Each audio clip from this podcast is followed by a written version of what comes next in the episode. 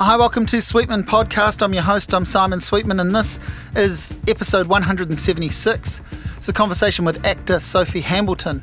Maybe you know her as Carol on Westside, the popular prequel to Outrageous Fortune. Um, she's a theatre actor primarily, although obviously that TV gig has been pretty great over the last few years. So she's a star of stage and screen. Uh, this is my first time meeting Sophie. I'm familiar with some of her work. Um, she blew me away as uh, Nora in a recent rewrite of the classic Ibsen play A Doll's House. Emily Perkins adapted that and made it a bit more contemporary and Sophie had the lead role. She carries the emotional weight of the of the play. Uh, that play is touring the country to a few um, to a, a, few small venues soon. So we talk about that play and her role in that play quite a bit, and about her life, uh, learning the trade and, and now applying it. She is the daughter of Peter Hambleton. He's a famous Wellington actor. Um, well, he has national and international credits, but I say Wellington actor because he's a stalwart of Circa theatre. Uh, so it was nice getting to uh, meet Sophie and talk to her all about her life and her job and acting and how she does it and uh, the the uh, success and the struggle of it, you know, looking for the next gig. It's always just around the corner. Um, I, I really enjoyed this chat and I hope you do too. My thanks to Tea Leaf Tea, Le Petit Chocolat, and Yeastie Boys. This is me talking to actor Sophie Hambleton. I've seen some of your work, and I guess that's probably how you encounter a few people these days. Yeah. You know, people have some idea of you. Yeah. Given they've seen you in a show or they've seen you on TV. Mm. Um, so I, I want to get to know, uh, I guess, um, just exactly who you are and where you've come from. So you grew up in Wellington. I did. Yeah. Yeah. Yeah. And what was going on for you? Um. So we. I went to Newtown Primary School. Um. We. Yeah. My brother and I grew up there mostly. Um. And I've got a brother who's five years younger than me. Mm. Um. And most of our family is Wellington based. We had a set of cousins who were um, here for a while and then they also lived in Singapore. Um, and we went twice to see them. Once when I was three, and Mm. I don't really remember it, but another time when I was 12. We went over there, which was pretty cool. And um, yeah, and then I went to Brooklyn Primary School for the last two years, and then uh, Wellington East Girls College, um, and then Toi Whakaari. Mm. Yeah, so Wellington until I was 26. Your dad is really what Wellington acting royalty. He is. Part, he is. He's Yeah. part. He's part of the club. Yeah, he is. He is yeah. a, a, a theatre stalwart in Wellington. He's obviously done TV and film and all sorts of things, but he's he's one of the names that would come up Yeah. pretty quickly in a conversation of Wellington actors. Yeah. Uh, when did you know that about him? You know, because he's just dad. Yeah, I think I was actually talking to Jean Sargent Mm. um, about this. We grew up together the other day, and I remember uh, the old Circa building. Mm, We were allowed to go and see um, a play that my dad and her dad were in, and Michele Amas actually, Mm. and we have this really incredibly vivid memory of I think we sat either right up the back or maybe in the ops box, and we had salt and vinegar chips and it was the most bizarre kind of experience. Like I, I have a memory of like watching Dad, but it's not Dad, and you know that it's you know what it is, but you've never ex- seen it or experienced it before, and being a bit kind of like sort of shocked at him for talking and walking and behaving in this non-dad way. Um, and then it probably wasn't till I was in my teens that we would go and see dad's shows that I kind of became aware of, I guess, who he was outside of who he was at home. Um, and also, like, because he's the kind of person he is, we would be somewhere, supermarket or cafes or whatever, and people do come and say hello to him, and he has this phenomenal memory for people. Wow. So he's like, Yeah. oh, this is Jenny. Jenny Yeah. did my makeup on a commercial 20 years ago. Yeah, right. Francis runs the Khandallah library and Mm. comes to see every show. You know, it's like embarrassing because I don't Yeah, have yeah, that. I haven't inherited that trait. I'm like, who are you? Oh God, we met yesterday. um, so I think it was, yeah, and then like I remember sort of 17, 18 that it was a bit cool Mm, for a little while, like go to an opening night, have some champagne. Mum and dad would go home and I would sort of stay and hang out with other actors and all of that. Um, yeah, so it was kind of that first memory and then And he's a. I mean, I don't. I don't. I don't know your father. I've never met him, but I've watched him over the years in a lot of things, and he's a great actor. He's a big presence as an actor too. Like I'm just thinking about. Um, uh, just saw him the other month at Circa, and I mean, he was in. Uh, you know, it was almost like it almost felt like a victory lap watching him in that role. Um, was that um, with the shirt, the colourful shoes and waiting for Godot? yeah, waiting for Godot. It was like, man, he. You know what I mean? It's like Yeah. he was.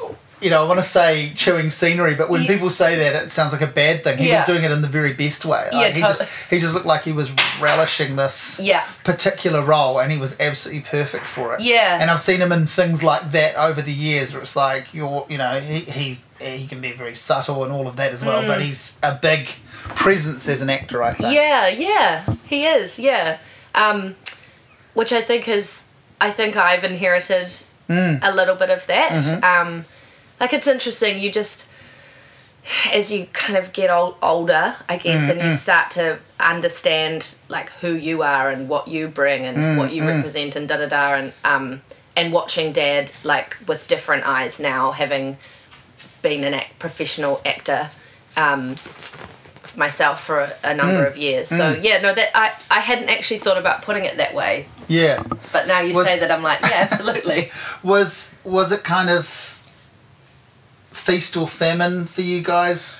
I don't ever remember it being um, that. Mm. Like we never And your mum had stable work. Yeah, so Yeah, she so- made a choice. Yeah. And um, she's done incredible things um, over our lifetime, like a myriad of, of wonderful jobs. She's got two masters, um, and she's she's done phenomenal things. But yeah, she's always had a steady, um, steady job. One's got to hold the ship down. To- yeah, totally. yeah. And you don't think about that until Yeah. you're doing it yourself or you Yeah. become an adult and you go far out. That's really incredible that they made that work. I mean, I remember like one year I had a birthday party at McDonald's. With like 10 friends from school, you know, and maybe that was a Roger Hall year um, for um, Yeah, yeah, um, yeah. But we never like missed out or was aware of it. We always went places in the school holidays. Maybe that was Wanganui or Mm. Paraparaumu, but like, you know, so um, Well, you just you just don't know when you're a kid No. what, what sacrifices your we don't know what things folks. You don't know what things cost. totally, You don't. totally. And I, I've certainly become aware as I've become an adult of, um, and, and doing it myself, how kind of, yeah, feast Yeah. or famine, you know, it's like, My- let's go out for dinner and actually order bottles of wine Yeah. or let's drink them at home for Yeah. $10, yeah, you know. yeah. My my dad sold cars, and uh, I thought that um, for a long time, I actually thought that my folks just liked cleaning cars together. He would bring cars home and valet them Yeah. for extra cash. You know, why, why use a valet service when I can do this? And Yeah. so he would spend his nights and weekends doing that, and mum got in and would help him. And Wow. I thought that was how they, They were having fun. They were having fun. I, I, I, for quite some time, as a little kid, thought, oh, that's just their hobby. Yeah. And I didn't think that that's why I got to, you know, play sport or whatever. Yeah. Yeah, yeah. You Yeah, just- it's- you have no. It's amazing. no, totally. And I think I've inherited both kind of um, senses of that. Like, Mm. my mum is really good with money, and, um, you know, sure, P. Hamby is too, but Mm. like having that kind of, um, you never know, Yeah. kind of when one person's paycheck may Yes. come in. Yeah, yeah, yeah. Um, I, uh, my boyfriend will listen to this and be like, "You are not good with money," um, but I, I kind of know the realities. I think Yes. a bit more now. yeah. So were you um, bitten by the bug? I, Eh, you know. I think so, but like also when I was in sixth form, I wanted to be a beauty therapist. Mm. Not that there's anything wrong with that at all, but it's now strikes me as quite bizarre. Like I Yeah. don't really know why I wanted to to do, to do that, but um, I think I was, and then. Have you had the chance to play one? Well, Carol is was Yeah. a hairdresser. Yeah, yeah. I was gonna so say. So you're getting close. getting close. Yeah. Um, but I just before I um, applied to go to Toi Whakaari, I I think I sort of dramatically turned my back on Mm. that option and was going to do other things and Um, then I was sort of like 18 and 19 and like, oh my god, what's life? And my mum was like, why don't you just apply for drama school? Give it a go. Yeah. you know, if you get there and you absolutely hate it and it's not for you, just you leave, you know. Um, and that was the turning point, and I mm. did, and I got on. So I, th- but I, I think, I don't know if I knew. Mm. Really, at mm. even at that age, what it actually meant and what it was actually going to be like, and I knew that I enjoyed it, um, and I'd done Young and Hungry and um, the year previous and was directed by Nancy Brunning mm-hmm. and had this wonderful time. And you know I think maybe then was a little bit bitten by mm. the wonderfulness of, of it all. But I I don't think until almost before graduating Toi was I like oh this could really be the life mm. that I mm. lead. I was a bit like is it and also you know as a young woman to get political for a moment, the world tells you, no, mm. you're not good enough. You're not good looking enough. Mm, mm. There's only two roles for you. You know, like you've got all of that going on as a young woman as well. So I, po- I think I was a little bit like, oh, this is too hard. But um, here I am. yeah, yeah. So, I mean, what? Uh, I've, I mean, I've talked to a few actors that have been through Toi and and and things similar. Um, how intense and rewarding is that experience for you? it's both intense and rewarding yeah. Um i mean you're a young adult and i feel like that is such a um complex time in our human development. You're barely out of being a child and a teenager and then you're suddenly this adult thing.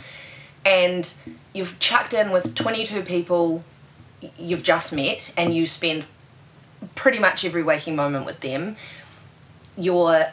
you're dem- it's expected of you to be this incredibly kind of open uh, vulnerable sponge in a way yet you also are discovering your agency as a human and um, yeah it was it was very intense but every year that i get further away from it i go wow that the gems start to kind of become mm. clearer i think. Mm. You just don't know who you are or what you're doing Yeah, at yeah. age 20 Yeah. and i think god i was a mess. But mm. i don't blame myself Yeah, for like anyone. you know like Yeah, i think for a long time i really blamed myself for being a mess Mm. and being 20 and a thinking i knew everything and b not knowing barely how to be a human let alone an adult let alone an actor. And now i'm like that wasn't your fault. You were 20 years old When you get a bit older, you realise that yeah, even the people that don't outwardly project that they're any sort of mess are probably a mess Yeah. at that age. Yeah. everyone's got their. Shit. I was just they're- outwardly projecting Yeah, yeah, yeah, yeah, yeah. um, Yeah, so i'm i'm less hard on myself about as befits your training. yeah, Yeah. Jesus. Yeah, so there were some incredibly positive, wonderful things, particularly the people that I met and that I mm. went through. I'm mm. still really close to a large number of them from my year, which is quite, um, and the years around me, which is quite um, phenomenal. And y- yeah, like I say, the further I get away from that time, the more older I get, the, the negative things become less important or you start to kind of be able to figure out what they were and I take less responsibility for the trauma. um, I know it wasn't my fault. Now you have the the same last name as your dad. You keep that at this point. Do you? Do you when when and if do you get like I guess any sort of feeling of being judged by that or or that that it's a help or a hindrance? Does that come into your life around that time? Yeah, it um Bits of both. Yeah, bits of both. Yeah. Like, in a way, you sometimes already have a um, pe- people will talk to you, or they they know dad, so they Mm. say, "Oh, you're Peter's daughter. Oh, great, la la la."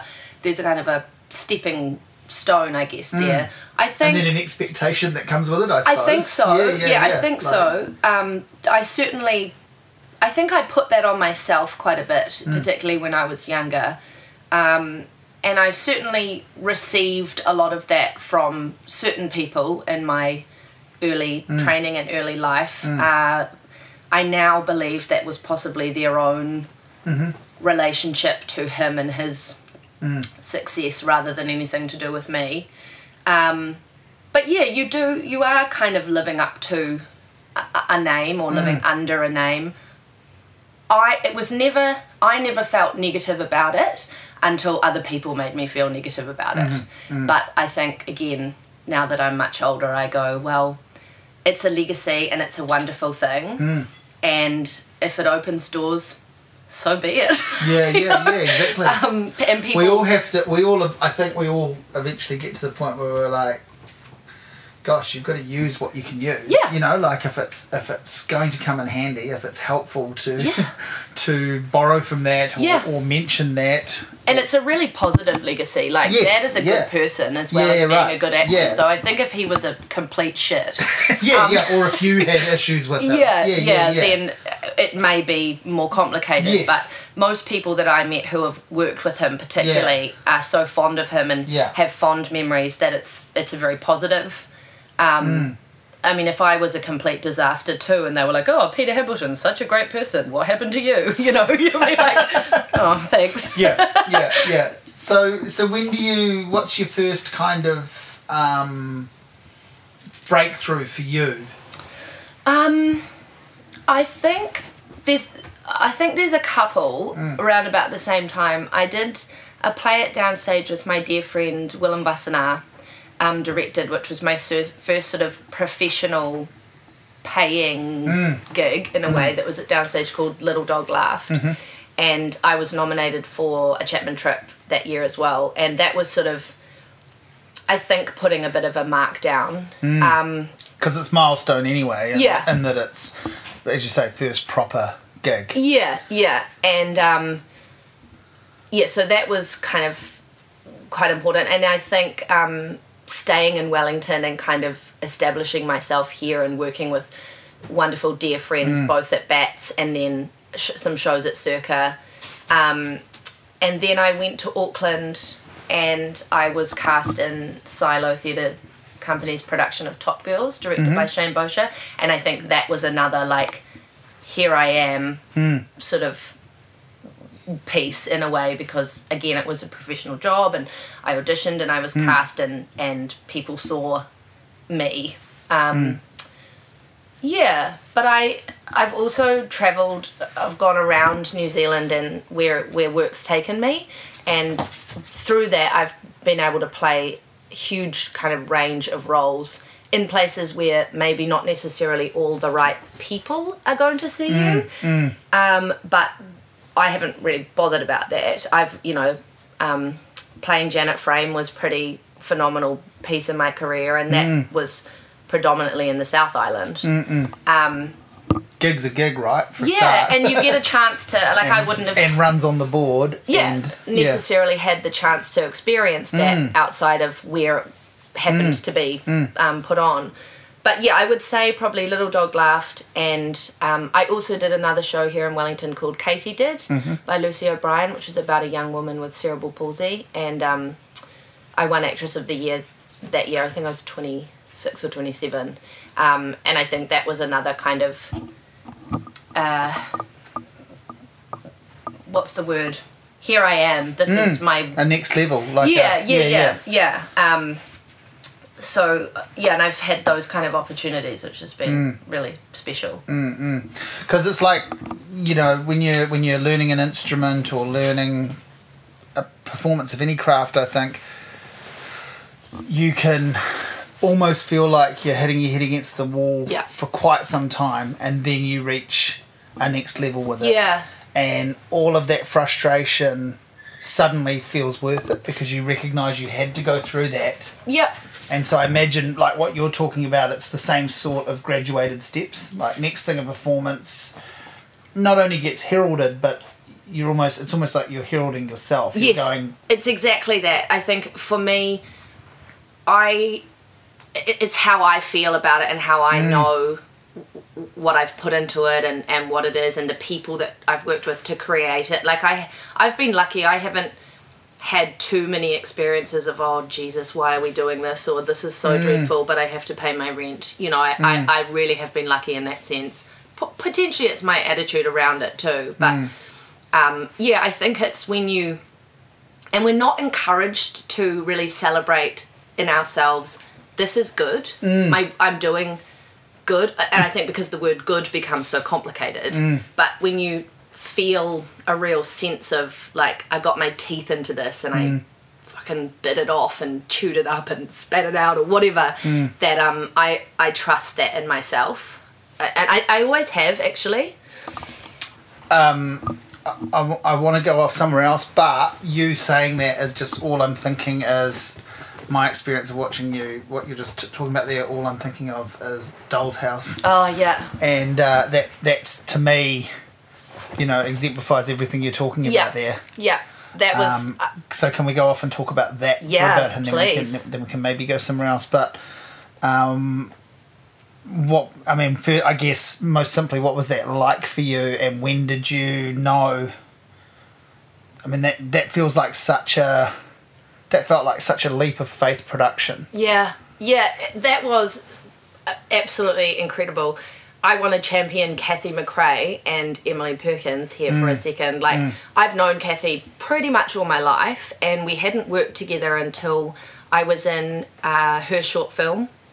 Um, about a year or so, maybe two before Doll's House, and I heard she was doing Emily's um, Doll's House at Circa, and I I found the email the other day actually. I messaged her and was like, Have you cast it? Can I come and talk to you? And I just happened to be back in Wellington after doing Fleabag in mm. Palmerston North mm. and I met up with her um, to just do a read and kind of see if I'd be right and we would we would work. And funnily enough, Arthur, who was doing a play at Circa at the time, was available to read opposite me for her. So it was mm. kind of this weird like seeding synergy thing. And then yeah, we we she was like, yeah, you know, please, that would be awesome. And it was like the I think the biggest role to date that I'd um ta- taken on. Well, you care. I mean, for people listening that aren't 100 percent sure, it, it is the classic Ibsen yeah, play Doll's House, but it was uh, re Imagined.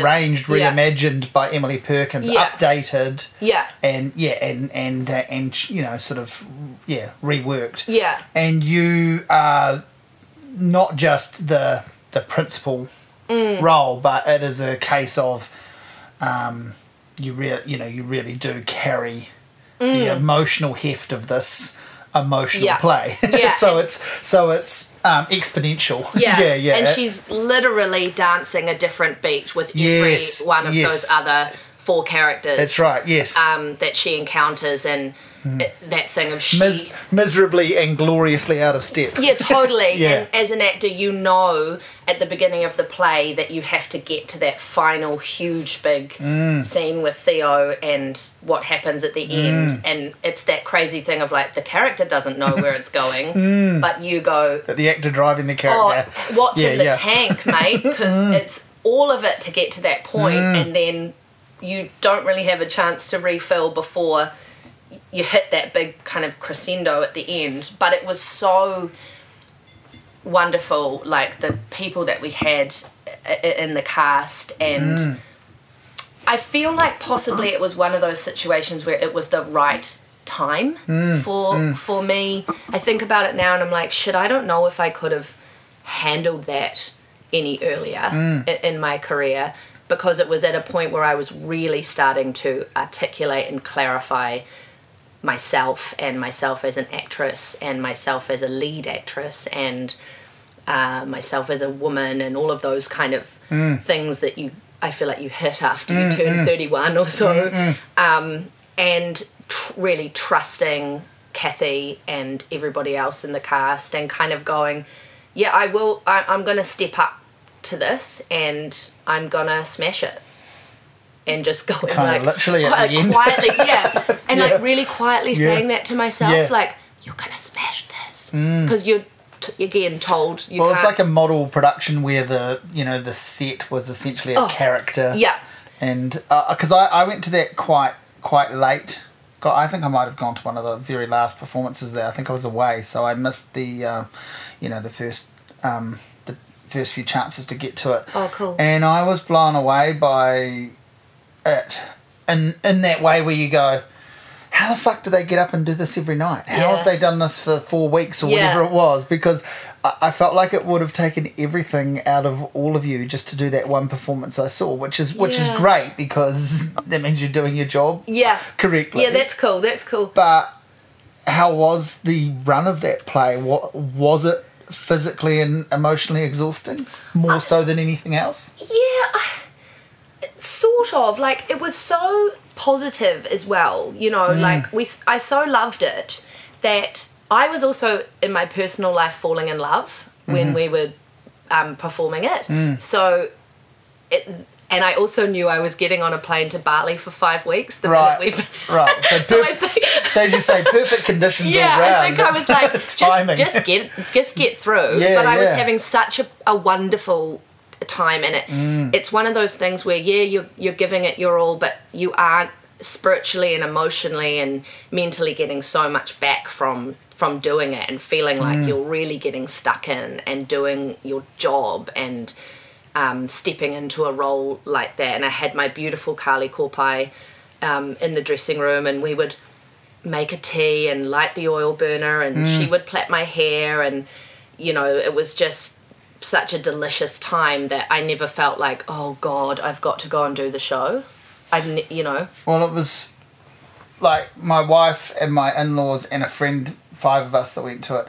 And we came back here out, it was like the Sunday Yeah. matinee. It might have been the last performance, actually, Oh, cool. I think, or, you know, it was in that last week. yeah, and uh, and we came back and were kind of kind of gobsmacked. I I know we got the original script down, and Oh, Yeah, because I had studied it, you know, years ago, Yeah. and we were like kind of talk. Some of us knew the play already, and some didn't, and and gradually it became, uh, yeah, I guess all those things like circa theatre and the playwright and the cast could want. You know, we we spent the evening kind Mm-hmm. oh, of that's awesome. unpacking it and comparing it. yeah, You know, our experiences, but it was that is what we want. it was a gobsmacking thing to have happen. you know. cool. That's so Mm. cool. You walk out of some plays and go, "That was great. Yeah, What's next?" yeah, yeah, yeah. You know, what, what am I going to do now? Yeah. I'm going to go out and have some food, or I might even go home and watch a movie. but but I still really liked what I saw. And Yeah. then there are others where you're like, "No, no, I can't move on from this, not just yet." Yeah, cool. And it was one of those. Yeah, cool. Yeah. That's so cool. Yeah, it, it, it, it, I think it did that for a lot of people. Like my grandma came to see it, Mm. and um, she said something really interesting. She said afterwards, "I really get it. I really get her." Mm. And because I, was thinking, oh, I don't know if sh if it will be too you know modern for her or, or Mm, something like that, but she was really um, taken by by it and Nora's plight, I guess, um, which I found really interesting. It was special as well because um, Dad and Miranda had done the original Doll's House at the old Circa, however many years ago. So it kind of had a special Yeah, Link yeah. and- and yeah. tie. Yeah. um, there as well in in the What was their feedback? um. I think that yeah they they loved it. I mean I think they were very. Dad was very proud, um, and uh, Miranda and Stuart came to see it, and um, they sent me a really great text afterwards. I mean, it must be weird. Like I, it must be interesting to see not only a play you know so well, but reimagined, like we say, but also like your daughter. Yes, and you were in it. Yeah, a yeah, version yeah. of it. Yeah, yeah, yeah. Yeah, and I think maybe even that Dad was the same age as me, if not yeah, younger. Yeah, yeah, You know, all of that kind of yeah, I mean, by the time he was my age, he had two small children, yeah. um, my brother and me. So I can't imagine. I mean, Carly has a um, a daughter as well. Like I am so lucky that I can literally indulge Yes, yeah, my yeah, yeah. being and myself in my work. Yeah. Um, and be quite selfish about my time and my energy um, at the moment. Mm. So. I can't imagine what having to get up at seven o'clock in the morning to small children would be Well, for a start, it would be a sleep-in. yes, Stephen, listen to me. I'm like, children get up at seven, don't they? No, they don't. They get up at five or something insane like that. Um, so I really admire the fact that, um, you know, people take on roles this Yeah. size or this big and have the responsibility of keeping another human alive. Uh, are you are you thinking your selfish choice is going to be necessary to sustain yourself, or are you thinking, you Um, know, uh, I'm open to the idea of, of creating family? Yeah, I'm definitely. I only ask because, like, you know, for some people, I know some people that are like musicians or actors who have, who have flat out said, Mm. I'd like to have kids, but it actually makes no sense. Then, of course, there are loads of people that do make it work. Yeah, oh yeah, and Yeah. I think like loads of people, and it's very inspiring. But is it something you feel you've had to actually, you do actually have to think about? Like, Um, I guess so. I mean, I have been a single unit, I will say, for most of my, in fact, all of my life and car- adulthood and career up until recently. Mm. Right, so right. I haven't ever really thought about it. Yeah, yeah. And that, I mean, for a long time, I desperately wanted a baby, but I think that was like potentially filling a gap or a void, or I don't know what it was about. Um, and I do love kids, but um, I guess in a way, yeah, I've been able to like go to Christchurch for four months or go mm. uh, Dunedin for four months and Palmerston North for two months and mm. put everything in the back of my car and figure it out later, you know. So it will, I know that it will change that, but I also feel now like, well, we'll just do that. And mm, I see so many incredible people, my friends, make it work. Um, and I think also potentially the world uh, industry, whatever, is so much more um, allowing and supportive of parents. Not enough yet, probably, Mm, Yeah, but you yeah. know, there's Yeah, great oh, things about sure. children coming into rehearsal rooms and on set and da da da. So maybe by the time I pop them out, even even um, you know sort of like thinking about um, what they did with with Rants in the Dark Emily's Oh, play and then having like you know the equivalent of like a mums and bubs session Yeah. like e- even projecting it out to the audience Yeah. and obviously in that um, production you know the it's fit. Renee, who was the lead in that, Yeah. you know, was was the mother of young children. Yeah. On the opening night of the preview, she she fluffed a line and then said, you know, bear with, and was able to say because of the style of that play, Yeah, bear with me, I've got baby brain, yeah, and it's amazing. it was the cleverest thing a person could do in Yeah. that particular show because she suddenly had probably the entire audience on her side. Totally. and if not, she had eighty percent of the audience on her side. Yeah, yeah. Yeah. And like, I also say to myself, like, oh, get real. People have been doing it for fucking decades. Mm. Yeah, like, yeah. mother, solo mothers, solo Yeah, fathers, people. yeah. Mm. Of course it'll be fine. And then I'm like, okay, cool. yeah, yeah. But uh, I mean, yeah, like I, you know, I think of your performance in Doll's House, and you go, that is the sort of role and your effort in that where I feel, you know, you're going to turn around and say, well, I'm a trained actor, and mm. you know, I've done these other things, and I'm, I'm never going to quite understand that because I haven't done that. Mm. But I look at that and go, well, that is an example of a role where you, it feels like mm. you are giving your absolute all to that role, and that that is what is required.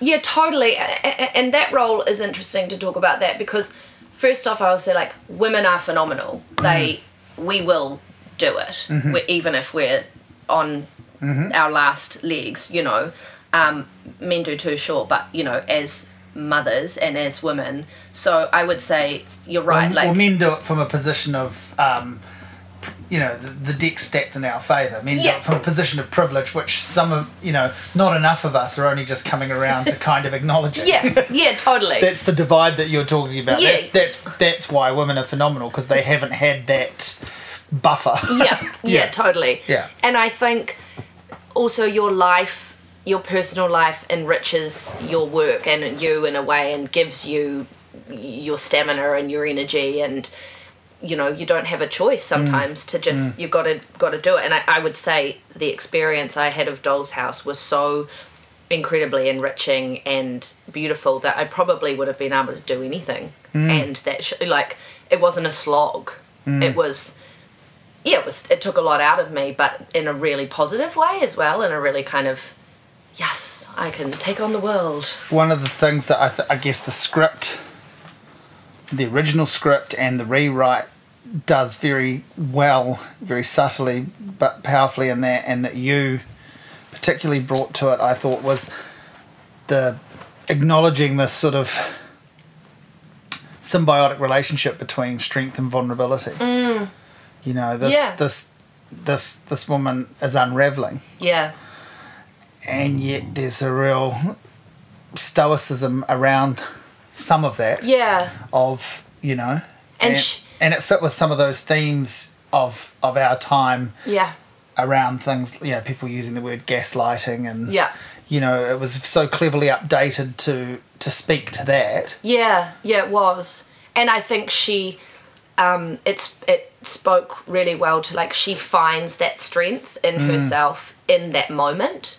You know that she either didn't know she had or was afraid to kind of find up until that point, or it didn't work. It was like, oh, this energy doesn't work in my life, but Yeah. you know, and I think that's a really um, incredible thing to show of a woman going, oh, hold on a minute, I do have this phenomenal power and strength inside of me, and I'm going to use it now bec- to survive. Um, that was great to kind of play with. We are talking about um, you doing a good job on the stage. Um, can we talk about is there has there been a flip side to that for you? Have there been like roles where you have been, you know, and I'm talking about when you're established, when you're trained, when you're in the zone. Have you felt you don't have to name the actual role? Have you felt you've failed on some level, or Um, even just in a moment made a mistake? What is what is that like on stage? The opposite feeling to what we've been discussing. Yeah, I like I say, I've been pretty lucky in that regard. Um, I- think the only time that that's, and it's happened in in screen as well, where you go away from your instinct because for whatever reason, um, the environment you've created the work in, or um, you don't trust yourself or whatever that you've you've gone I've gone against my instinct. Um, maybe I've been directed in that way and and come up against that or the circumstances around it, um, and you you sort of bomb, um, what they call it, and. I- feel like I'm I can be very in tune with an audience or my fellow actors or myself and just go you made the wrong choice because you didn't trust the choice you had inside you um, but I yeah I, I've done a couple of shows that I didn't love like didn't speak to me Yeah, they can't all be bangers, right? totally Yeah, yeah, totally yeah. but like so few yeah, um, and there's always been something, whether like the people or the other experiences around it, that you just go, well, that this there were some great moments, but I yeah, I, or th- just I think just times where I've maybe tried too hard, and I think we all do that. can you? Is it, do you catch yourself in that moment? Yeah. Yeah. I, I think it's almost even just before Yeah, you do yeah, it. yeah, you yeah. know, but you do it I've anyway. over egged this omelette, but Yeah, I'm, I've got to cook it anyway. Yeah, yeah, yeah, yeah. yeah. totally. Or maybe sometimes it's not necessarily your fault. Like I said, like you might have been directed in a way, and or the writing or mm, some mm. something hasn't quite worked, and you mm. just go, "Oh, that's awkward." Well, the other, I think I talked a bit with Brahman Ture about this, but the other thing I am always interested in with theatre is the collaboration aspect of the, the, the team aspect mm. of the players on stage. Mm. So, yes, there's all these other things that get you to the dance, you know, the crew, the writing, the director, but in that moment where the production is happening, mm. even if, you know, like I say, you know, your father and Waiting for Go- Godot, where he is the only person speaking and he's on stage with a character that's mute, so it's all about him. Yeah. And he is, he has to fill the stage and he does. But in those other moments where you've got a line or two and it's dancing around the stage, you're, you know, it's reliant on everyone, and it's Mm. fascinating that. Like I think more so than in a filmed, you know, Yes. production Yes. because th- this is why we go and see. You know, I, I, I go to live theatre and I don't want there to be a mistake, Mm. but. I'm in anticipation of one. Yeah. I, you know, Yeah. you know. I'm, I, I wouldn't say I'm willing it, but I want to see if it happens. Yeah. You know, I trust you guys. I know you're gonna. I know you're gonna climb out of it really well if there is a little. And I'm. I. I you know. I've. I guess.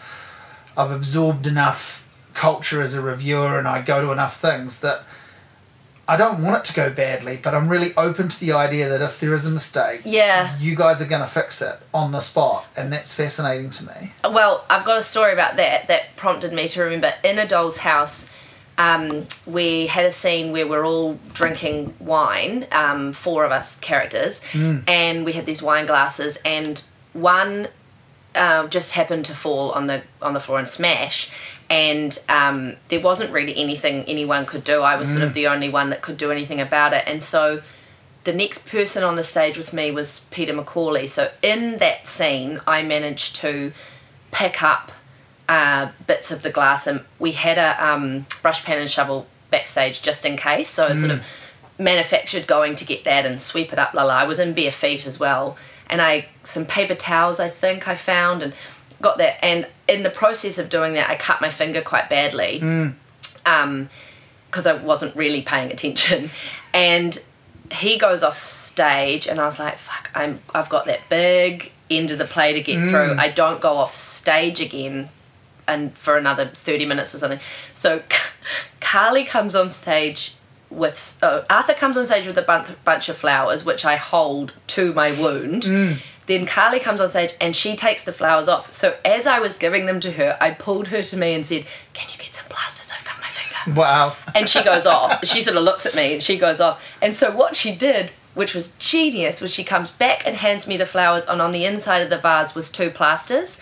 So I grabbed those in the middle of the scene, Yeah. wrap my finger up without kind of looking, and I'd had a period of time in this space where I didn't have anything on my finger and it was bleeding. What I didn't realize is that it was dripping. Yeah. And the audience, some audience had spotted it. Yeah, yeah. So they were having that thing of like, oh, Yeah, this yeah, probably hasn't supposed to happen. But we kind of did this weird.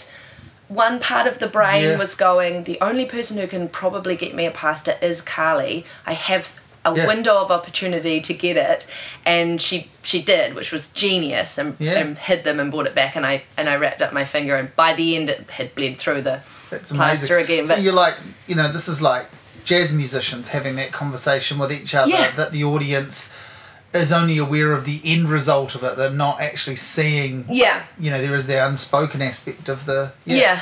And you just sort of almost lift out of yourself and you Mm. keep doing the play and you go, where is the solution? What could That's I. absolutely. I'm sure. I'm. I'm hopefully speaking for anyone who's not an actor. That's just unfathomable to us. You know, it's, I, I I watch you guys and go, how the fuck do you remember all the lines? You know, I'm still stuck at that. I go to plays every month at Circa, Mm. and I watch movies most nights, and I still think, how the fuck do they remember all the lines? Yeah. you know, that's where. I marvel at that myself Well, sometimes. Yeah, I bet. But I think that's a good position to, to be in as Mm. an active audience member because that, that alone is going to keep you engaged Yeah, totally. along. you know? Totally. We don't want to find out the magician's trick. yeah, Do we? totally. Not completely. No, otherwise there'd be no magic. Yeah. Yeah, yeah, Yeah, you're yeah. so right. Yeah. So I mean, yeah, the Doll's House was was special. Now, um, before you even do that, you're known to people now for being on TV, mm-hmm. and really one of the, I guess, iconic TV shows in New Zealand, or certainly iconic TV franchise. So you play a, a regular character on Westside, which is the prequel to Yep. Outrageous Fortune. Yep. And I I haven't tuned in as religiously to Westside as I did Outrageous uh, Outrageous Fortune, but I kind of plan to. I've seen it enough to know that it's good, Mm. Cool. that it's its own thing, Yeah. but that it, it, it nicely fills in some, you know, blanks. Um, how do you get that job, and what does that job mean to you? Um, well, what it means to me is when Outrageous finished, I remember thinking, oh my god, I'll never be able to be on that show Yeah. now, and being absolutely devastated. Like, Yeah. that was kind of the pinnacle for me. Like, I wanted to be on that show so bad, and Mum Yeah. and I would watch it every week together and cry and laugh and just live for it. Um, so I work at um, the Pro Actors with Tim Gordon. I have for kind of, I think, coming up 10 years now, like in between acting jobs, been the most incredible um, relationship and opportunity and support. You know, to have a job in between acting jobs that you love is so wonderful. Anywho, the casting brief came through to the office that and I think it was announced that they were going to make the six part historical drama prequel of Grandpa Ted and Rita mm. Mm. who we never meet in Outrageous. And mm. I was like, far out, that would be so cool. Oh my god, I can't wait. And I think I don't know, can't remember if it had been an, announced that Tony Antonia was going to play her own grandmother at that stage. Doesn't she play her in a flashback right now? Yes, Yeah. in Outrageous, So that yeah. kind of sets it up. It was like, that- seeded. That, was obviously part of the. Yeah, exactly. Yeah, yeah, Right, yeah, yeah. And um, so Tim, um, uh, sub- yeah, submitted me um, for uh, the role of Carol. Um, who was she didn't feature in Outrageous Fortune at all. I think she was mentioned maybe once once or twice. Anyway, so um, they said, okay, great, yep, we'd like to see an audition tape because I was still Wellington based at that time. So I went and shot that um, at with Rachel Bullock at her studio, and um, I remember at the time I had this like quite trashy um, imitation leather jacket from somewhere, and I was like, oh, I'll wear that. That'll be real cool, and you know that'll work, and blah blah blah, and um, sent it up there, and then I was put on hold for the role, and that was like, oh my god, amazing, cool. And then I was at the tip, um, and Tim was on his way back from America, um, where he'd been the Toronto Film Festival, and he called me to tell me that I had been cast. As I was like, I think I was throwing like an old computer or something. Like it was just like the most bizarre kind of life Yeah. moment Yeah. and I I had to be in Auckland like two weeks later I bought a car off my uncle I called a friend a family friend and was like can I come stay with you Mm. it's 10 weeks in Auckland and I have no idea what to expect or what's going on Mm. and um then yeah there we there I was kind Wow. of yeah it was it was so cool. Yeah. Yeah. it was so cool and like we did a camera test which i'd also never done before so i had no idea what the hell to do. And it was in the west living room um, that they'd rebuilt in the studio and i just remember not even kind of realizing what i was doing and oh i've got to go in for this camera test. What the fuck's a camera test? Oh okay. And i was made up as carol at that point who it's the weird process of like dressing and makeup and hearing a character you don't even you're not quite mm. even really sure who mm. they are yet. Mm.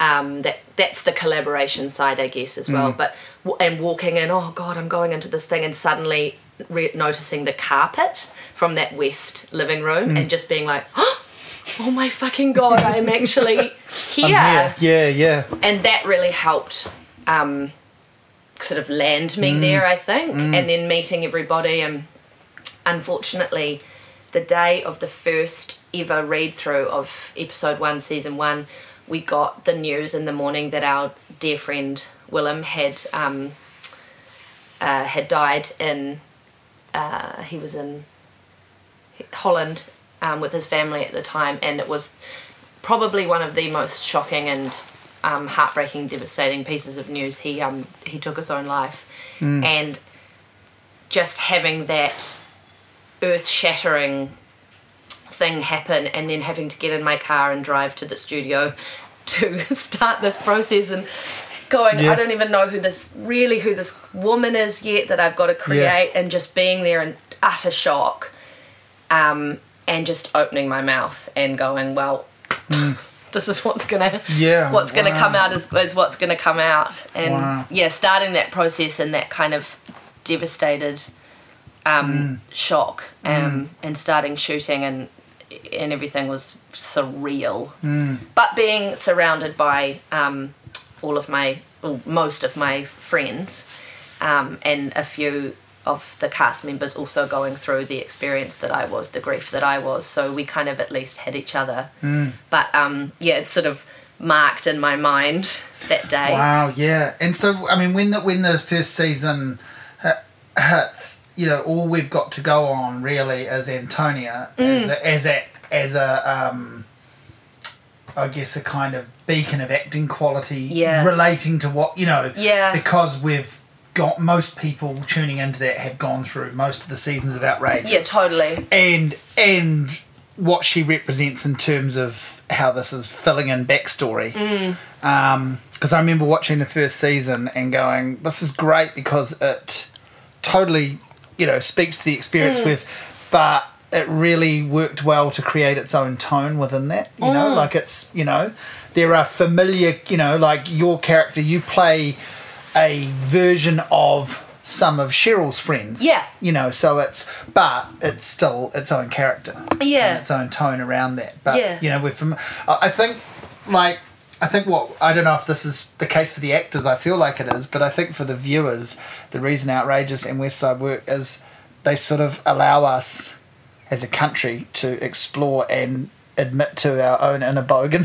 totally totally and it's incredible like i get quite a lot of um, women coming up to me that are absolute devotees of both outrageous and westside Mm. or were outrageous in particular and they are carols Mm. they re- you know or versions of there's not so many Ritas Mm-hmm. out there, or if there are, they're not the kind of woman who's going to come up to you in a yeah, pick and yeah, save. yeah, that's right. Yeah, yeah, yeah. you know, um, Yeah. nor would a Nairi, I guess, Yes. actually. But the carols that are out there, yes. um, and that that's wonderful because they they get that we're looking at ourselves, but they also Mm.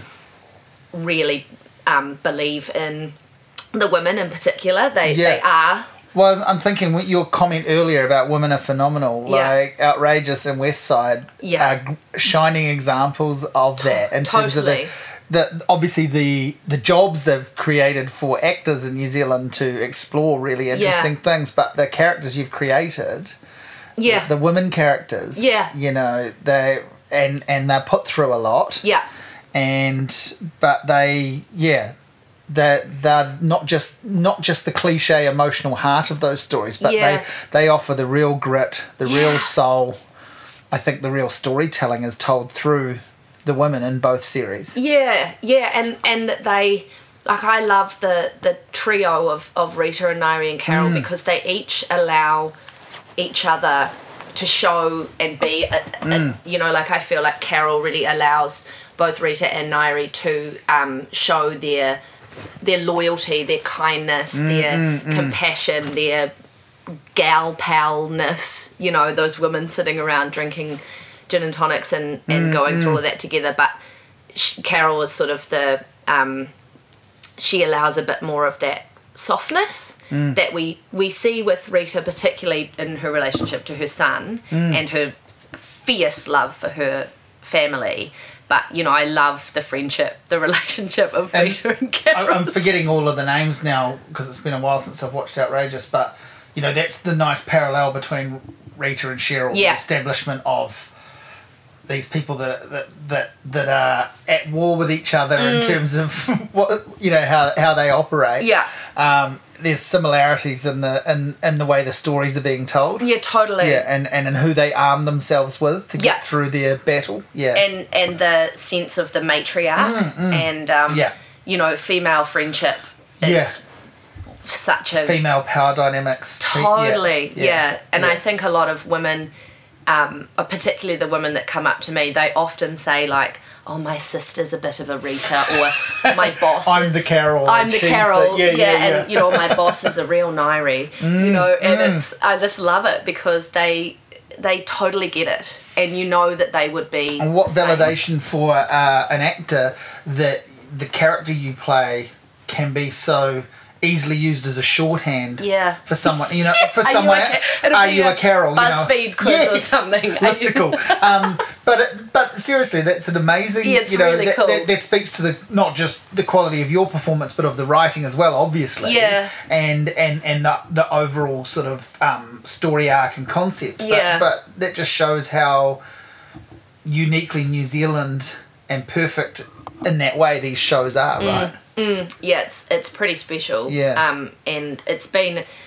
such an incredible experience. Like it really has been life changing Mm. uh, on so many levels. In the fact that I now basically live in Auckland, um, I have these incredible um, adult friendships with um, the people in the cast and the crew um, that I've developed. You know. Um, beautiful relationships with, and we've we've kind of experienced major life moments um, together. I think I've been to three weddings, um, and there's babies and all of that going on, and we, you know, we we really only work together a couple of months of every year, but being based up in Auckland meant that I kept those relationships going up, um, going on. Sorry, and yeah, so it's it, that side of it too is kind of amazing. How intense is the sort of shooting schedule if it's only. Um, f- for for me, it,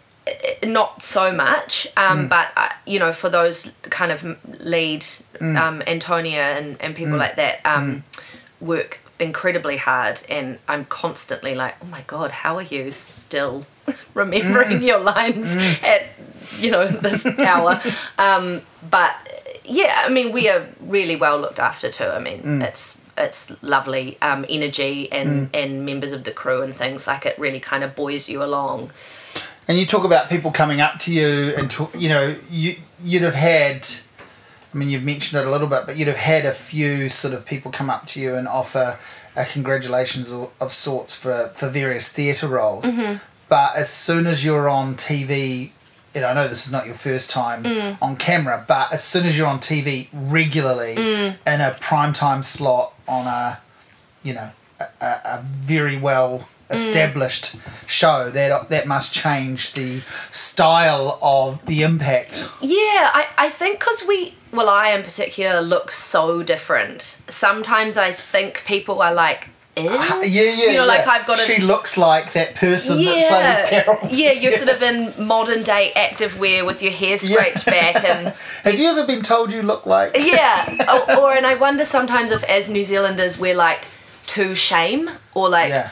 oh they're cool i'm you know like Yeah. I, I i don't notice it uh, often because i'm distracted by other things but it's either that or it's the kind of people who are west siders who who don't bother about all that shit and want to really talk to you that um but it doesn't happen to me a, a huge amount. I think as well because we're on TV for such a particular period of time. We're not there every night in everyone's living room. Mm. Yeah, So, yeah. um, but it, yeah, I think, um, And people watch differently now too. Like Yeah, people- totally. peop- you know, that's why I'm behind with Westside. You wait until the whole season's exactly. grabbable. Yeah. Like it's, it's, it's great that thing in, in a way it's great that like I saw the ads for the new season and I was like oh cool there's network TV still that's a good reminder you know you know but- Totally. and I have and I have the, the the ability to watch network TV Yeah. like I still own a TV and you know have Can have put on a channel. yeah yeah but but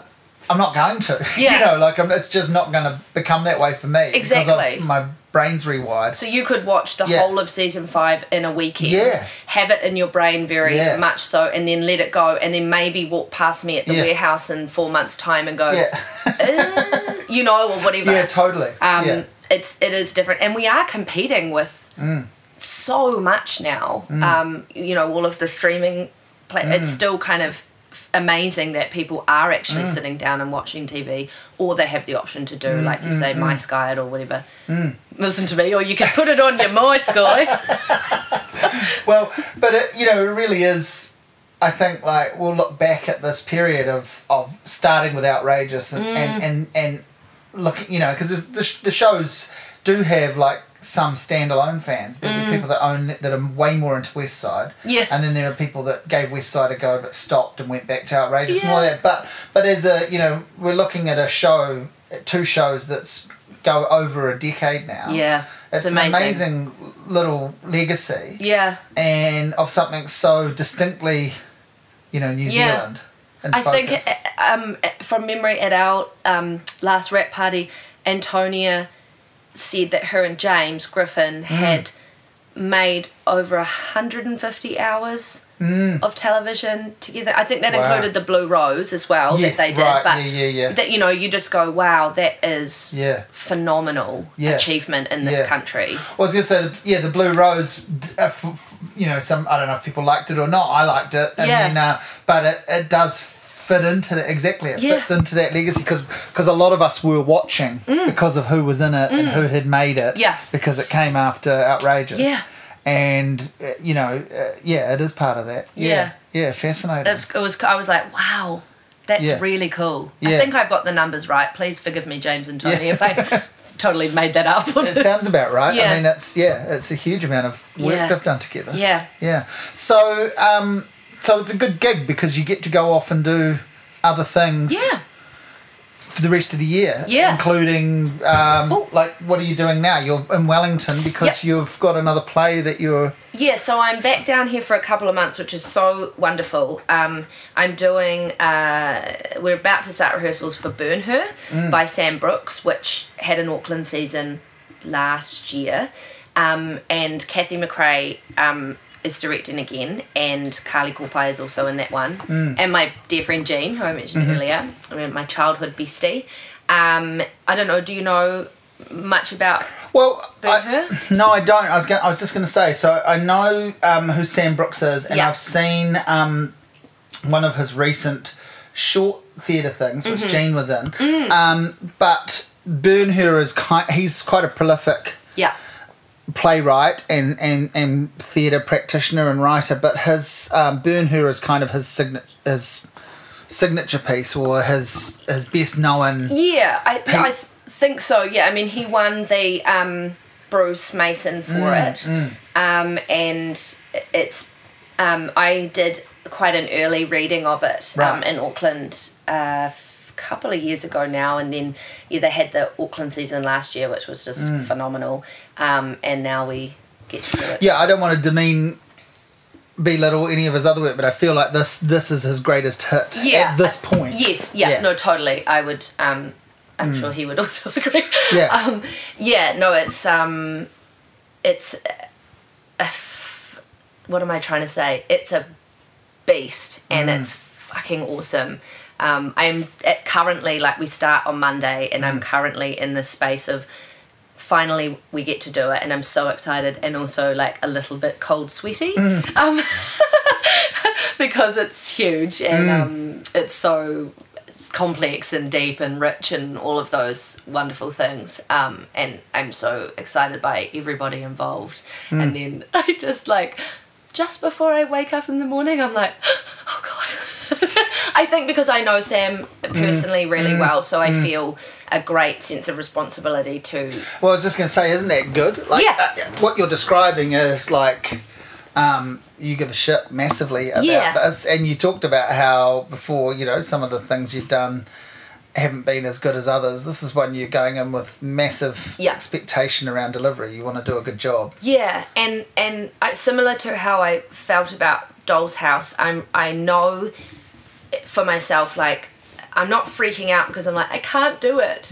You know, it is. Um, I- guess the cold sweats are like I I want to do the best um, job, and I feel like this play is going to push me into like the next level of of because the character is unlike anything I've ever played before. She it couldn't be further from Carol in particular, and Nora, I guess, in a way. I mean, she's got the fierce strength that Nora discovers, but um, yeah, particularly Carol. Um, like I just feel like I wish I could live in this magical universe where maybe those two characters meet because it would be fucking amazing. But um, yeah, I think it's. I think that's for me. I feel like this role in this production is is stepping into kind of a different um, space for me as an actor, and that's incredibly exciting. But also, you you don't you got nothing to hold on to in a way. I mean, I do, but Yeah, yeah. you know, like I keep thinking about wearing a business shirt and um, Icelandic hair color and mm. like listening to Patti Smith. Is that who this character is? Like all of these weird Yeah, yeah. things that you do, mm. and then going, why don't you just get to rehearsals and start like you mm. always do and know that it's going to happen instead of trying to be like, is the key to her that she is allergic to, you know, like what it, you know, what you can't play yeah. that. yeah. Well, how do you, um, you know, you, how do you look after yourself in between these jobs? Because you're talking about intensive study, um, you know, the the constant vulnerability of putting yourself out in front of people. Um, you know, how do you cope around that? What I have learned for myself is that you be sensible. Um, you, I know that I have to, um, like I was saying, in a way, I used to call it being selfish. I think, or sometimes I still do, but it's like you you sleep and you don't drink a bottle of Pinot Gris every night, even if you desperately want to. Um, you don't stay up watching the Kardashians till 1 a.m. You eat well. Like it's all of the kind of practical, common sense, sensible things. Things anyone should be doing. Yeah, totally. Yeah, but yeah. you you find for yourself as well. Like I don't want to preach that that's what every single actor should be doing. Yeah, yeah, you know, yeah. But like I know in myself that I have to like go to bed. Oh yeah, but it's tricky, isn't it? When you do like, I mean, I've done um, long DJ sets. Mm. I've done radio production where I've been working until midnight and stuff. It's it's It's really hard it's to hard to just go. Okay, it's time to go to bed. Yeah. Like so, there is a little bit of like watching shit TV. Yeah. Staying up, going for a drink. Like Oh, and it's so yeah. social. Yeah. That's the thing. Like yeah, that I know I have struggled with, and I know lots of us do. It's like you want to go out and Yeah. have some wines or some cocktails and talk about it, and you the adrenaline Yeah. is really hard. I'm quite lucky as a human that I more and more now I can I, I literally can go to sleep. Like I, mm, mm. I think also maybe I'm literally worn out yeah, yeah, by it all. yeah. Um, but I do I I do now try. I'm quite strict on myself in the p- time period mm. that the work's happening because you just can't fall apart. You know, you just. I'm not in my. Yeah. It's not. I'm not the person who can go out for a couple of drinks every single night anymore mm, mm, mm, and still get it done. So you work out ways to go. Well, it's opening night. That's special. Yeah. Or it's closing night. That's special. Or it's a, Yeah, fri- oh, a yeah. friend's opening night. Closing I've got to night's be there. like, yeah, yeah, yeah, yeah, yeah, Yeah, and also um, at, after opening night, you have a four o'clock matinee the next Yeah. Sunday, so you really have to be kind of like Yeah. um, watch that adrenaline buzz and Mm. your 19 free champagnes. Um, You don't want to be a complete disaster the next day. And Mm. I think maybe that's getting older. I don't know because I certainly used to be able to push the boat out a lot Mm. more than. Um, and maybe it's also the responsi- the more responsibility that you kind of get based on the roles as well Mm, that you that you feel. Um, like you say, to carry a, a production, like you can't be a wreck because you just couldn't do it. Yeah. You Mm. yeah. just, I, I know I wouldn't. yeah. Um, but that's taken me time to learn for myself. Um, I'm not gonna say that I was always a complete angel, but um, yeah, it's the kind of common sense things that I'm discovering. Yeah. so you keep, you seem to, you you're returning regularly to the theatre. Yeah. Is that first love or just Yeah. reality of working or It is my first love. Yeah. Um, I mean, I've really through the experience of the longevity of the show, like Westside, I have really um, relished um, screen, and I've had the luxury of being able to play that character for five years now and return to that. Um, but yeah? So it's like putting the costume on now. You Yeah, just go yeah. and put on the clothes and you become Yeah, Carol. and it's yeah. wonderful. You kind of learning Yeah. more every time, and I think getting better every season Mm. as well. For me, I feel that. Um, but if I could, if I could do theatre full time forever, I would be so happy. I just, I just love it. I love it so much. Mm. Um, I love rehearsing. I'm like, I wonder if there's a place where I could just rehearse something for actually like eight weeks Mm. and then put it on and then have a little holiday in Bali and come back and do that again. Um, but I don't know where that exists. Now, I mean, I, I've talked to people like like you know Ross Jolly and LJ that have that have done acting and that have moved more into the directing and Mm. and, and, and producing and and and running events and making sure the theatre has a, a life, um, as well as talking to other actors. In the time that you've come up, do you feel that the audience is there for theatre overall? Um, have you noticed it dwindle? Is it hard? Yeah, I think. I mean, I. I haven't up until probably the last few years really paid attention. I was going to say you're slightly less concerned because your Ye- job is to turn up and Yeah. do the, the work based on the lines you've learned. Yeah, but I, I, it has always been a, a consciousness, and you do simply by talking to your fellow makers Mm. and things. I think, I think, my sense is that it is definitely harder to get people into the theatre. I think there's so much uh, on Mm, uh, all of the time theatre, music, film, you know. Mm. Um, it's still cheaper for people to go to the movies a lot of the time, Mm. and that's no one's fault necessarily. I mean, you Mm. you couldn't do Doll's House and charge people only twelve or fifteen dollars a ticket unless you had a greatest Mm. piece of funding to begin with. Which again, I'm not having a go at anybody about. Yeah, yeah, it's yeah. just the reality. Yeah. Um, Yeah, and I, it- is hard, I think, to get people into shows. Mm. Um, I don't really know why, other than, yeah, there's there's so much, and it's sort of for me, it's always been this thing of like, just because we put it on, put it on, doesn't mean they have to come. Yeah, yeah. You know, like yeah. you, and I think now, Yeah, well, there's, yeah, it's an interesting thing, isn't it? Managing that sort of entitlement aspect of being I think so. A creative person. I've done this, so people Well, should want to. they should want to be there to see it, and it's like, yeah, perfect world stuff. totally and and and and things are different Mm. the world is different um so uh, I, I mean i don't understand it well no not, not that i don't understand but like i said it's not necessarily my job until like a co-op Mm, Yeah, where yeah, you know bums on seats is means how much you Yeah, yeah. walk away with so you take a, a different interest Yeah, a vested interest in that. Mm. as much as you can um, help it but like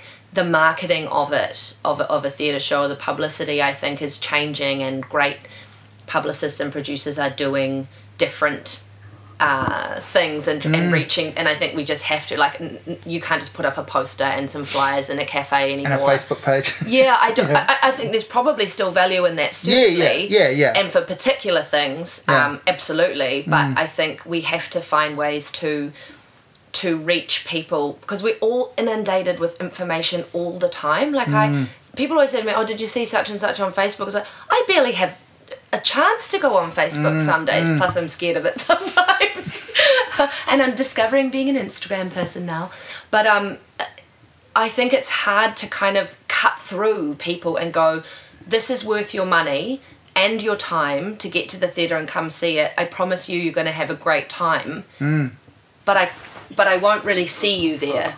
Well, I think um, managing your time on Facebook or avoiding it is probably one of those handy skills in, in your line of work, along with all of those other kind Yeah. of look after yourself tips you were Yeah. talking about. It's part of that, surely. Yeah, it's um, you you need it more and more to promote and publicize and develop Mm. But a you've got ref- fan base. Yeah, But like, I never read yeah, comments or Mm. it like particularly um television the television Mm. i never look at what the fans are saying just because i don't need you know it's not really Well, you're not just- gonna you're not gonna change what you do no based on like, it, are you? oh no And you, you know, uh, uh, for every, you know, Carol's great. She's my favorite. Yeah. The person who plays Carol's amazing. A little bit of that's fantastic. Yeah. Sure. You know, any, everyone's human. You want to hear a little bit of that, but too much of that is. i think is that might be unhealthy Yeah. and i think that's personal as well like maybe some people that's useful Yeah, yeah. for me i think i'd it would not be so like i, I don't um i stopped reading reviews Mm, that was my next thing I was going to get to. Gonna- yeah. um, until after sometimes like Yeah. when the, it's all Well, it's impossible, isn't it? Because if you do a really good job, and you know, like I didn't review Doll's House, but I read rave reviews of it. Now they're going to find you whether you want to seek Mm. Oh, them out or not. people are gonna yeah, say- people yeah. put those under your nose. yeah or they use the quotes for Yeah. the next week's marketing and That's that's, right. absolutely fine but i just found that particularly when i was younger and still deeply insecure Mm. it just wasn't useful and i would forget that it's that one person's opinion mm-hmm. someone with great you know knowledge and experience not like just some Sure. person saying i Yeah. didn't like it you know but i just found like oh it's not actually Well, I think the funny thing is, and and for theatre, I can see how it's even muddier. Mm. But like just speaking as as a, as a person who's been a reviewer for a long time of various things, my reviews aren't for you. They're Exactly. Not, they're not for your director. They're not. They're not. I can see how when a show is going for a month and they can put a good quote on their poster Yeah. and their next week's marketing. That's a bonus, but but my my reviews are for me and the people Yeah. that are reading them. Exactly. I- And and that's what they're for. Yeah, I was just gonna say yeah. that too. Like they're not really. F- No, if if if you want to delve into that as an actor or as a writer or director or you know a, a venue owner, if you want to delve into that and pick what you want out of it, that's fine. But you almost don't have the right to get angry when what you want from it is not there. Yep, yep, totally. And no shade to people that Yeah. do and, and find it Yeah, yeah, useful, but yeah. I I don't necessarily when I'm in it. Hmm. Um, and like you say, they're not for me. You know, I saw a guy on Facebook last week bemoaning the state of music commentary in the country, how angry he was that he was about to put something out in the world and it hadn't been covered. And it started a giant big thread of, you mm. know, yeah, fuck this person and fuck that. And, you know, and I got named and other people got named. The next day he posted a five star review of his album, like, this is fantastic. And it's kind of like, mm. man, you can't have both. Like, you know, like, you don't get to do that really like Yeah. you know like you just sort of you just sort of put your flag in the sand and then Yeah. the next day the tide was different and you adjusted it it's like mm, Totally. And if you put too much onus on Mm. on that, then the relationship to it I think becomes really unhealthy because it's all a distraction from your own work yeah, too, and right? it's not it's not a dialogue. no You know, like you could write a review of A Doll's House or, or Burn Her, which is your experience, your Mm-hmm. perspective, and your opinion, and positive or negative.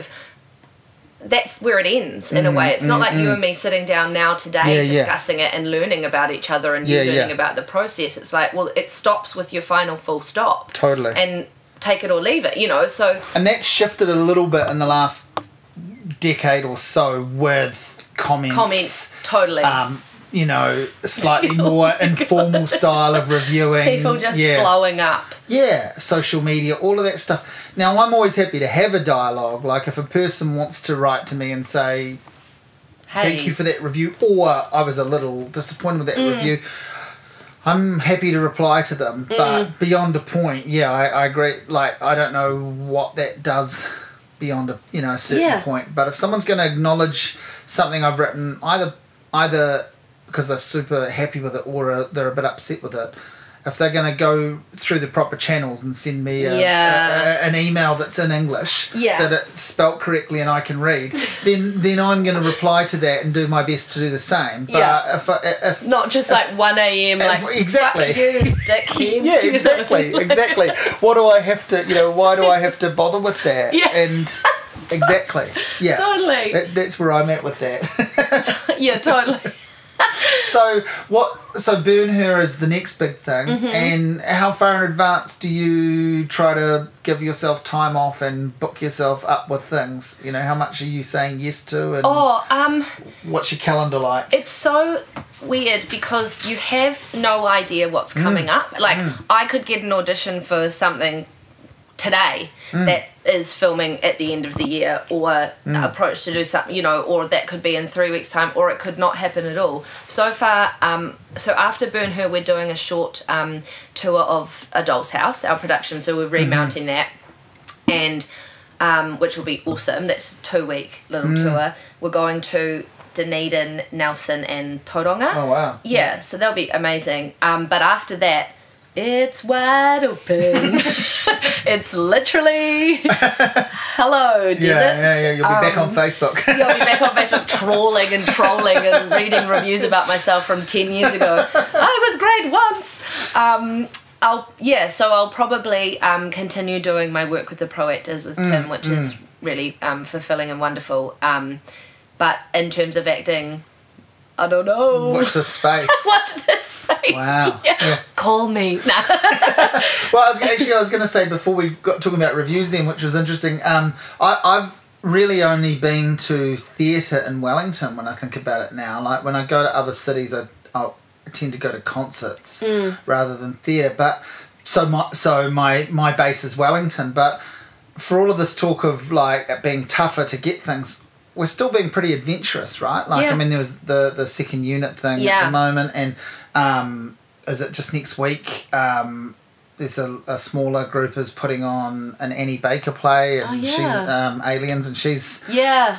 she's an amazing playwright. Yeah. You know, I've, I've read some of her work and, and, and followed what she's doing, Mm. and this is the first time I think one of her scripts has been professionally Oh, presented cool. in New Zealand. So that might lead to some more stuff. So Yeah. so people are out there taking chances. Totally. You know, trying things. Totally. You know, which is so by that sense, it seems pretty exciting still. Yeah. Yeah. Yeah. Um, you, yeah, you're totally right. Um, I mean, even going, I go to Circa to most of the productions, and what I've found in the last two years is the staging and the um, the seating arrangement for the theatre is is getting more and more innovative. yeah. you know, Yeah, that's really cool now that they're able to yeah, do that, I think. yeah, um, yeah, there's always it's so amazing for such a small um, city, I guess, but then as, as a small country, like the amount of um, creative work that is pumped out, put out, is uh, it still strikes me as pretty um, phenomenal and, and really impressive. Um, so that is exciting. You've got to keep positive about that. Um, but then you know you can look at the end quarter of your year and be like, hello, hello, hello. um, so, um, but again, no complaints because um, I I am pretty lucky. and working with your father. Yeah, we, we haven't done it yet. yeah. Yeah. Is it a is that a a topic of discussion? Yeah, I mean, we joke about it Yeah. all the time, and like, I reckon it would be genius if he cameoed on Westside as Carol's dad. Oh yeah, You know, that would Yeah. be hilarious. Yeah, Um, have you floated that? I think I, I mean I I'm terrible. I'm constantly suggesting like you know Carol runs for local body politics and I'm pretty sure James is like Yeah. okay thanks now. Yeah, yeah. you know Carol gets a spin-off show. yeah, I'm always pitching that, and Esther and I were like, "Oh, Carol and Nairi could bring, you know, Avon to New Zealand," and Yeah. they're like, "Okay, thanks, guys." So um, maybe I've ruined my chances there by, but um, that would be hilarious. But yeah, we we have um, I think it's almost happened a couple of mm-hmm. times. It, it's difficult because we would really need to either play father and daughter or like neighbors or business colleagues or mm-hmm. I don't know. Like it, I'm sure it's out there, and I think we'd probably have a great time. Or, Or, or yeah, it would be the end of us. you know, we're probably people have who have worked with both of us had have said that we are quite similar in some mm. regards, but mm. also obviously naturally mm. very different. So I don't mm. know whether we'd like. whether that would combust. My God, or, can you imagine? It's like I changed my name after that and like divorce myself from my parents. No, I don't think that would happen. But I think it would. My instinct is that it would need to be that we were cast together mm, in something, you know, rather than Yeah, yeah, maybe one day it would be. I'm sure it would be amazing. But I think yeah, Yeah, if we yeah. if we could solely be actors yeah. And only actors together. Mm, mm. But you know, never say never. He must be um, a constant source of inspiration in that he's still doing it. Yeah. Do, and doing really good work. Yeah. You know. Yeah. Do you get to see him perform very much? Yeah, m- most You try and check out what he does. I do, yeah. I try to come down, or I mean, it does happen now that we are both mm. working. Like he's at, up in Auckland doing the pop up globe at the moment, and I think that he may miss Burn Her, um, which is a real shame. Maybe not quite. I think he can come to closing night anyway. Um, and but I won't get to go up there and see him in that. Um, so yeah, that happens sometimes. Which he he did a show in Auckland written by one of my dear friends, Natalie Medlock, last year, and I was on tour, um, and I couldn't see it, and it's one that I really wish I could have. Um, so yeah, but I mean, he did that. He went up there. That was on at the basement. I think they rehearsed in Natalie's house for two weeks. Mm. He stayed in me and Tom's tiny little mm. flat in Mount Albert in our pokey. Well, actually, it's it was a gorgeous house. Mm. But um, you know, so I find that inspiring that he goes. Yeah, yeah, I'll yeah. come up for a small co-op at the basement and Yeah, yeah. on a relatively new play Yeah. um, by your dear friend who you went through drama school with. Yeah, with Bronwyn Bradley and um, Even after he's been, you know, The Hobbit. yeah, exactly. I was going to say, uh, Yeah. kind of a cult figure Yeah. within you know Yeah. the, those movies get their little kind of cult cameo Totally. followers Yeah. and he's one of those Yeah. yeah And he goes, Oh, I want to go direct the Summer Shakespeare in Palmerston North because they love Shakespeare. Yeah. I'm, I'm up for it. I'm doing it. yeah yeah I, that I find that really inspiring, and the fact that he people love to work with him because he he's a good sort. he's not an asshole yeah, Yeah. yeah, and I'm like that's which im- is key to it all really it's important. yeah God, we in let peop- whatever we do I mean like, I mean, you know, across the board yeah every but massively in yours I Jeez, imagine you know, we people we really let people get away with it sometimes, Yeah, and it's, it continuously astounds me that a you would choose to behave like that, and b that you're allowed to get away with it. But I'm lucky because Dad is not an asshole.